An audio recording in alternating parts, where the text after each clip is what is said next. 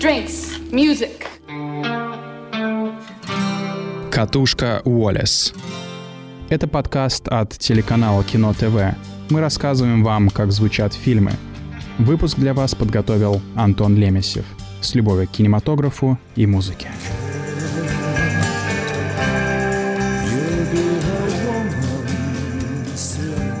Что объединяет нью-йоркских евреев и ребенка иммигрантов из СССР? Всем привет, это подкаст Кино ТВ. Сегодня мы разберем музыку очень интересного современного исполнителя, который работает с молодой надеждой нового американского кино. Речь пойдет о Дэниеле Лопатине, его творческий псевдоним One Out Tricks Point Never, и братьях Севди, Джошуа и Бенджамине. Лопатин и Севди родились примерно в одно время.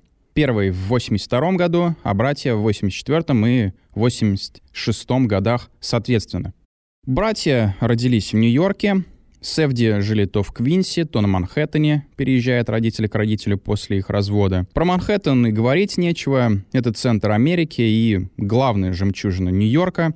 Но Квинс в плане культуры отстает не сильно. Среди жителей города этот район считается чем-то вроде пригорода.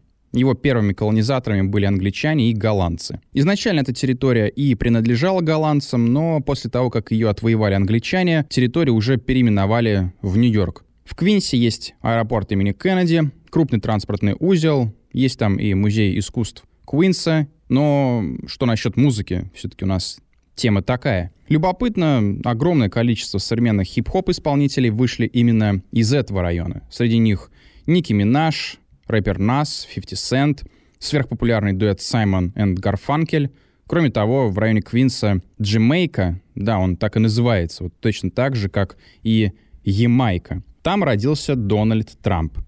Отец братьев Севди, Сифард, его предки выходцы с Пиренейского полуострова. И любопытно, что мать братьев имеет также русско-еврейские корни. Снимать фильмы они начали еще с самых юных лет, а позже, во время учебы в Бостонском университете, даже основали свою собственную компанию Red Bucket Films. Один из их первых фильмов, «Длинноногий папа», посвящен их любви к отцу, который привел их в кинематограф. В картине исполнили роль дети гитариста группы Sonic Youth Ли Рональда. И, как сами братья рассказывали, они столкнулись с ребятами случайно, буквально вот на улице. Ну, потому что Нью-Йорк, он действительно полон знаменитостей, и это, как мы видим, вовсе не выдумки. Одержимость родным городом вообще свойственна Севди. Как рассказывал Джош, мы выросли в Нью-Йорке, причем мы переезжали из одного района в другой. Так что все районы нам знакомы. Это город, который мы любим, а у всякой любви вы знаете, что любовь — это такое искусство, сопряженное со смешанными эмоциями. Но, пожалуй, главное в Нью-Йорке, то, что мне нравится больше всего, это дымка над тротуарами. Вообще вот образ Нью-Йорка встречается практически во всех фильмах этих режиссеров. Там и происходит действие их картин. И все эти истории, они вот от, варьируются от района к району. Что касается Дэниела Лопатина, он рос в семье иммигрантов-отказников, так называли советских евреев, которым разрешили выехать из страны. Часть направилась в Израиль, куда после шестидневной войны начали стекаться евреи со всего мира. Ну а другие выбрали Европу и США. Отец Дэниеля это Алексей Лопатин, он вырос на Украине, позже работал инженером в Ленинграде, также увлекался музыкой и играл в группе «Летучий голландец». Это была группа, которая образовалась в сентябре 1966 года. Ее основали студенты кораблестроительного и текстильного институтов. Группа решила отказаться от очень популярных тогда песен группы The Beatles, и в итоге в их репертуар вошли песни групп Tommy James and the Shondells, Манфред Ман и The Doors. Также Рэй Чарльза они исполняли, Уилсона Пикета и многих других. Играли они также колыбельную из оперы Джорджа Гершвина «Порги и бес». Несколько собственных номеров у них было. Среди них это «Ночь прошла», «Ты представь» и инструментальная пьеса «Фантазия». Но вот незадач, никаких записей, к сожалению, этой группы не сохранилось, и знают о них вот только те именно, кто тогда их и слушал вживую. В 1969 году Алексей Лопатин решил из группы уйти и посвятил себя науке. В коллекции отца Дэниела было очень много джазовых записей, музыка Стиви Уандера и кое-что из советских исполнителей. Именно это вот и слушал маленький Дэниел. Любовь к музыке сыну также прививала и мама. Она обучалась игре на фортепиано, когда жила в Ленинграде, и также работала на советском радио, записывала там различные передачи. Родился Лопатин в Массачусетсе, там же он отучился в Хэмпширском колледже, а позже переехал в самый музыкальный и нынче модный район Нью-Йорка — Бруклин. Там он оказался в центре электронной и экспериментальной музыкальной сцены. В детстве мама пыталась учить Дэниела музыке, но ее начинания как-то не увенчались особо успехом. Лопатин рассказывал, что в то время он был слишком ленивым, неусидчивым, и чтобы заниматься классической музыкой, которая очень редко вызывает живой интерес у подростков, у него вот особо терпения не было. Я и сам помню, как вот моего друга заставляли ходить в музыкальную школу. В итоге все заканчивалось тем, что он просто прогуливал занятия, и мы вместе сидели, играли в компьютер. Лопатин рассказывает про то время. «Я вел себя как обезьянка, лазал по деревьям, играл в видеоигры. Мама обучила его только базовой музыкальной гармонии. Правда, у Дэниела совершенно не получалось играть двумя руками одновременно, и он только и делал, что копировал игру матери. Впрочем, это принесло свои плоды. Однажды кто-то из музыкантов с образованием после концерта сказал Лопатину, что у тебя отличная постановка рук, хотя, конечно же, Дэниел никогда этому особо и не учился. В школе ему было очень скучно. Однажды позвали его играть в группу, сказали, будешь басистом, но поскольку Лопатин не имел вообще никакого опыта игры на инструменте, то из этого, понятное дело, ничего не вышло. В школьные годы он увлекается джазом, слушает прог-рок, и в частности импровизационную группу Махавишну Оркестра. Она становится для него откровением. Особенно ему нравится игра клавишника Яна Хаммера. Другим его любимым исполнителем в то время становится виртуоз Чик Кориа. Кстати, он много ездил в СССР и выступал там. Первый опыт игры на инструменте, который в конечном счете и привел Лопатина к обширной сольной карьере, был такой. Он спускался в подвал и импровизировал там на отцовском синтезаторе Roland Juno 60, воображая, будто бы он участник Махавишну оркестра. Этот синтезатор японской фирмы выпускался с 82 года по 84 в нем применялись цифровые осцилляторы, это позволяло музыкантам очень сильно влиять на звук, которого они хотели добиться. И этот инструмент использовался группой Aha, Eurythmics, и сыграл он также ключевую роль и в истории Чикаго Хаус, в общем-то создав характерный звук этого стиля. Juno 60 был особо обширно задействован в первых работах Дэниела Лопатина, включая ретро-футуристические альбомы Betrayed in the Octagon и Russian Mind — Отчетливо угадывается вайб старых синтезаторов и в саундтреке Лопатина к фильму «Севди. Хорошие времена».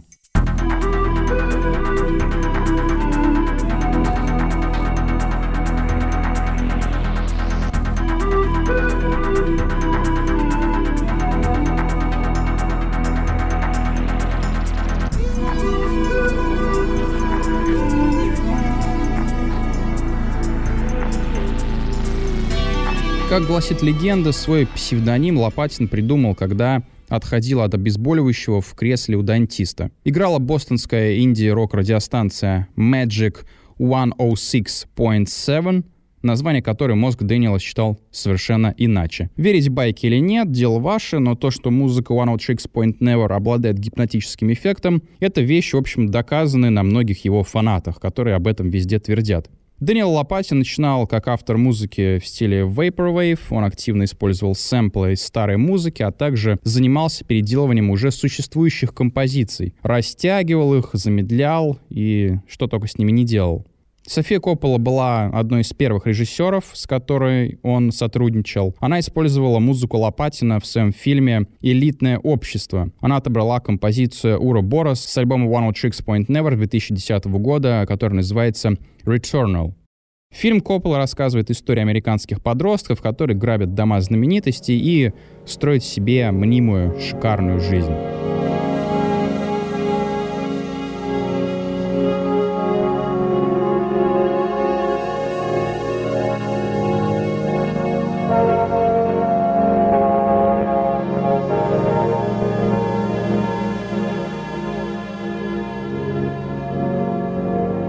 Карьера Лопатина в киноиндустрии круто изменилась именно после его знакомства с братьями Севди и работы над музыкой для картины «Хорошее время» 2017 года. В ней еще снялся Роберт Паттисон в главной роли. Это криминальная драма о двух братьях, которые в воле случая попали в неприятности во время ограбления, и она играет совершенно новыми жанровыми красками именно благодаря саундтреку Лопатина. Дэниел и братья Сефти познакомились примерно в 2014 году. На тот момент режиссеры закончили съемки фильма «Бог знает что». Это драма о наркоманке, которая основана на реальной истории. Над музыкальной составляющей фильма поработал Ариэль Пинг — это герой do-it-yourself сцены Америки. Он работает в ретро-стилистике, записывает синти-поп и разную психоделическую музыку.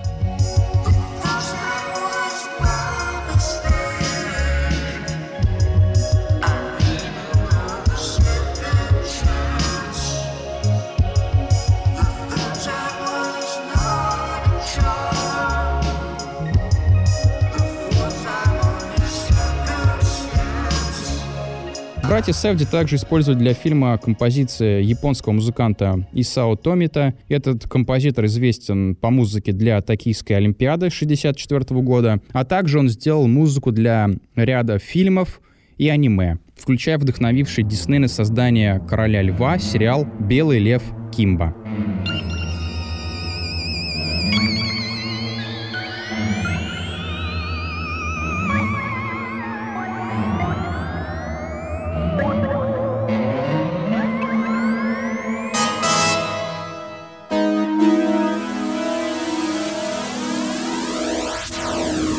Дэниел Лопатин узнал, что Севди использовал музыку Томита и решил познакомиться с ними. Также Лопатин был в курсе, что режиссер заинтересован в работе с композитором и создании саундтрека на заказ. Они встретились, мгновенно подружились. Особенно Лопатина впечатлили совместные фотографии Джоша Севди с Исао Томита и тот факт, что им нравился его альбом Betrayed in the Octagon. Так что музыкант сразу понял, что сошелся с правильными людьми, они любят электронику и хотят использовать ее в своем кино. Фильм «Хорошее время» снят в 2017 году. Он произвел фурор в Канах и получил там ветвь за лучший саундтрек. Это картина о двух братьях и товарищах по несчастью, недограбителях в исполнении Роберта Паттисона и Бена Севди. Она напоминает разное американское авторское кино 70-х и 80-х годов, действие которых происходит в мрачном и нелюдимом Нью-Йорке. У критиков фильм вызвал ассоциации с ранним Скорсезе, работами Кассаветиса, Сидни Люмита. По воспоминаниям Лопатина, работа над музыкой для фильма шла в расслабленной атмосфере. У него не было никаких дедлайнов, точного плана и каких-то постоянных проверок со стороны заказчика. Он работал в непосредственном контакте с братьями Севди и обсуждал весь процесс совместно с ними. Порой просил режиссеров покинуть студию, чтобы работать над музыкой в одиночку. Так были созданы композиции «Live in the Park» и «Flashback».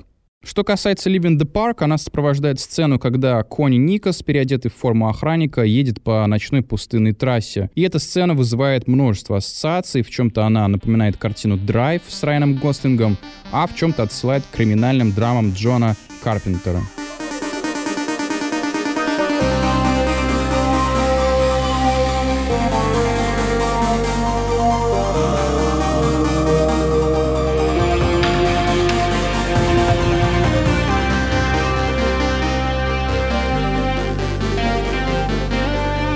Композиция «Флэшбэк» сопровождает уже историю преступника Рэя, которого главный герой случайно так спасает из больницы по ошибке, думая, что это его брат. Первая ассоциация, которая возникает при прослушивании композиции, это Tangerine Dream и немецкая школа электроники. Медленный ритм бас-синтезатора тут сопровождает вдумчивую мелодию клавишных.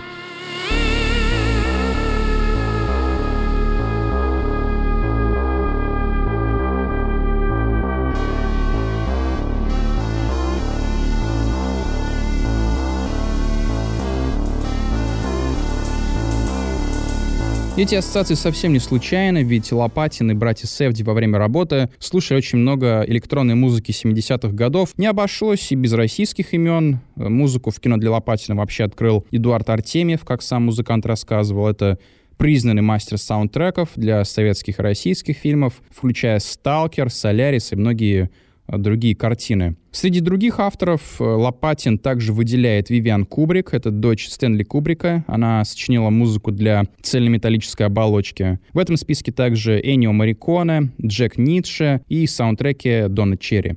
Музыка One Out Six Point Never использует большое количество вокальных сэмплов, которые отражаются эхо, деформируются, растягиваются, нарезаются — Это производит на зрителя гипнотический эффект. Музыка и голоса людей в картине сосуществуют как единое целое. Это саундтрек нескончаемой параноидальной ночи, которая сотрясается звуками мигалок, пронзительными гитарными соло и глухими ударами барабанов, которые словно отражаются от стен темных тупиков. Yo,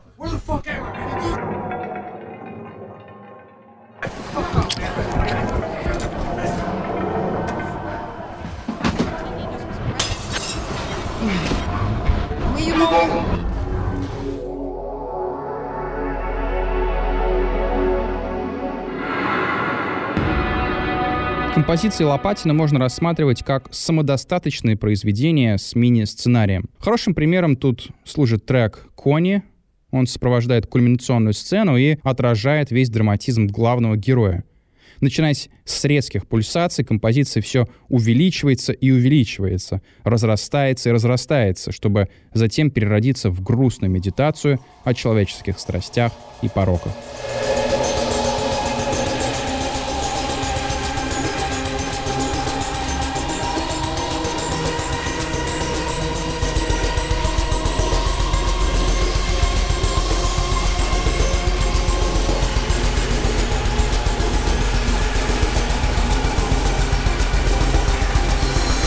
Лопатину повезло также поработать э, не просто с братьями Севди, но и с самим Игги Попом, который принял участие в записи композиции «The Pure and the Damned».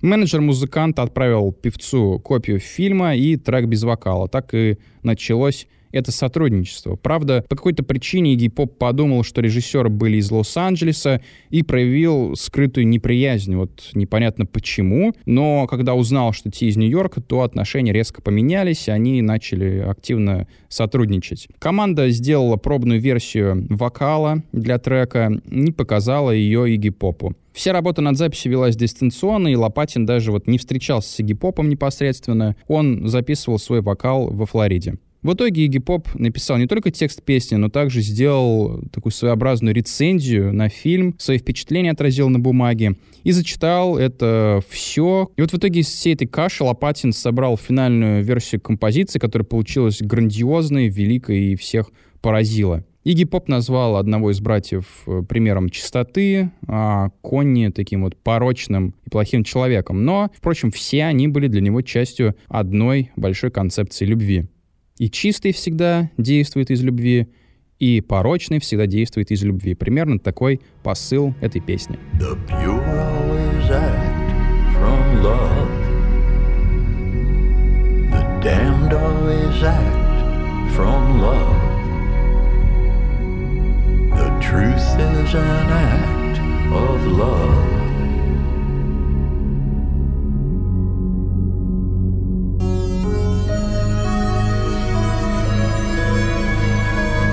2018 году Дэниел Лопатин и Джош Сэфди начинают работать над саундтреком для неограненных драгоценностей. Это драма о ювелире, который покупает уникальный черный опал из Эфиопии и планирует продать его на аукционе за миллион долларов. Прекрасный фильм, где Адам Сэндлер сыграл свою, пожалуй, одну из самых крутых ролей и вообще как бы себя как будто бы переизобрел даже в этой картине. Сэфди посчитал, что саундтрек для хорошего времени получился удачным, но музыка в нем не оставила вот такого большого впечатления, как ему хотелось. Поэтому для работы над неограненными драгоценностями режиссеры и Дэниел Лопатин решили проникнуть внутрь своих персонажей и вот более подробно погрузиться в историю. Начало фильма представляет собой в буквальном смысле путешествие внутрь драгоценного камня. Камера проходит сквозь него, и это действие сопровождает космическая композиция «The Ballad of Howie Blink». Лопатин написал ее на синтезаторе Moog, используя несколько аккордовых последовательностей, вокальные вставки и арпеджио.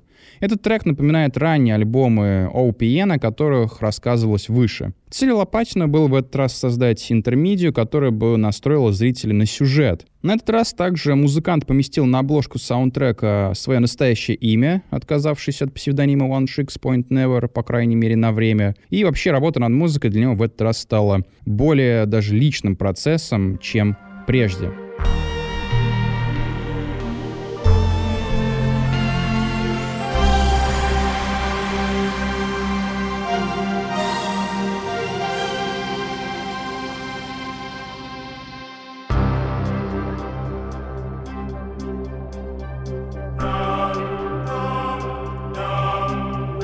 Композиции для саундтрека вдохновлялись общей любовью Лопатины братьев Севди к прог-року и синтезаторной музыке 70-х. По словам Севди, музыка для неограненных драгоценностей напоминает ему New Age. Это не мудрено, Альбом 18 года Лопатина Age Of, который вышел на лейбле Warp, как раз и сделан в похожей стилистике, так что у Лопатина было время поупражняться перед работой над саундтреком. Многие треки для фильма не отличаются большой продолжительностью, но в картине они сливаются с единым музыкальным потоком, который не перестает сопровождать эту чрезвычайно напряженную и нервную историю, в которой нет буквально вот ни минуты продыха. Когда мы смотрели этот фильм с моей девушкой, то она просила делать паузы, чтобы собраться с мыслями даже. Настолько эта картина грузит мозг. Ну вот о саундтреке такого порой не скажешь. Напротив, он-то и позволяет хотя бы изредка передохнуть от бесконечных диалогов.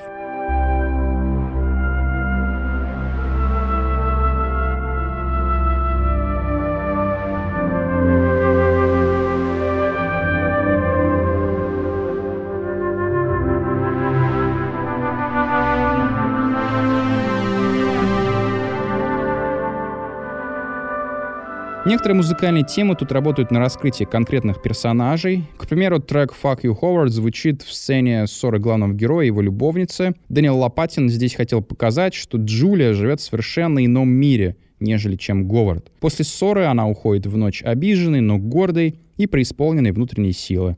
Это и подчеркнул Лопатин с помощью переосмысления симфонии Гайдна.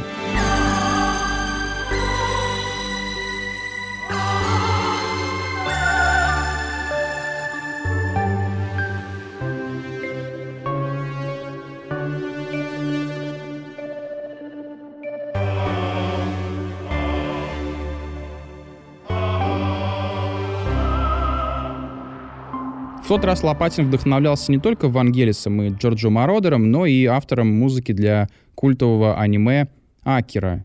Это исполнитель Цутома Оахаси. В композиции Windows буквальным образом он украл мотив из темы Канада, японского музыканта. И этот поступок очень неоднозначный и странный, ведь, с одной стороны, Лопатин признавался, что много изучал музыкальную историю, черпал вдохновение у музыкантов из прошлого. Но вот если итогом его работы стал плагиат, то это разве можно считать большим успехом?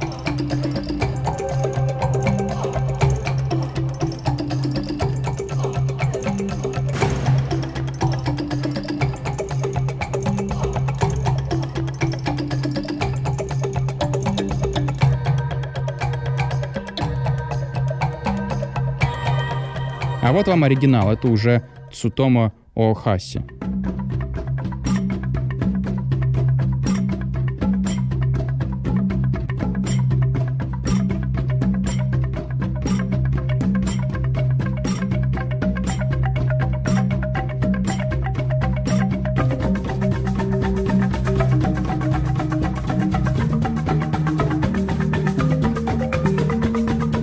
Несмотря на это, саундтрек «Неограненных драгоценностей» — это самодостаточное произведение, которое внедрено в ткань фильма и буквально неотделим от него. Я уверен, что без музыки Лопатина эта картина воспринималась бы совершенно иначе. В финале картины музыка подчеркивает абсурдность этой жестокой истории человеческой жадности.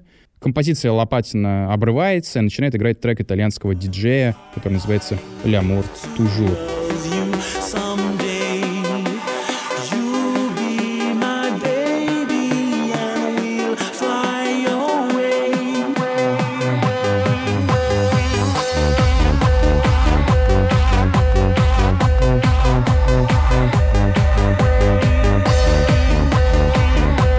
Лопатин однозначно встанет в ряд культовых современных авторов музыки для кино. При этом, конечно, надо иметь в виду, что его авторский почерк берет начало в творчестве представителей старшего поколения. Это Вангелис, Карпентер, Артемьев и другие. Но разве хоть кто-то из талантов не имел учителя когда-нибудь?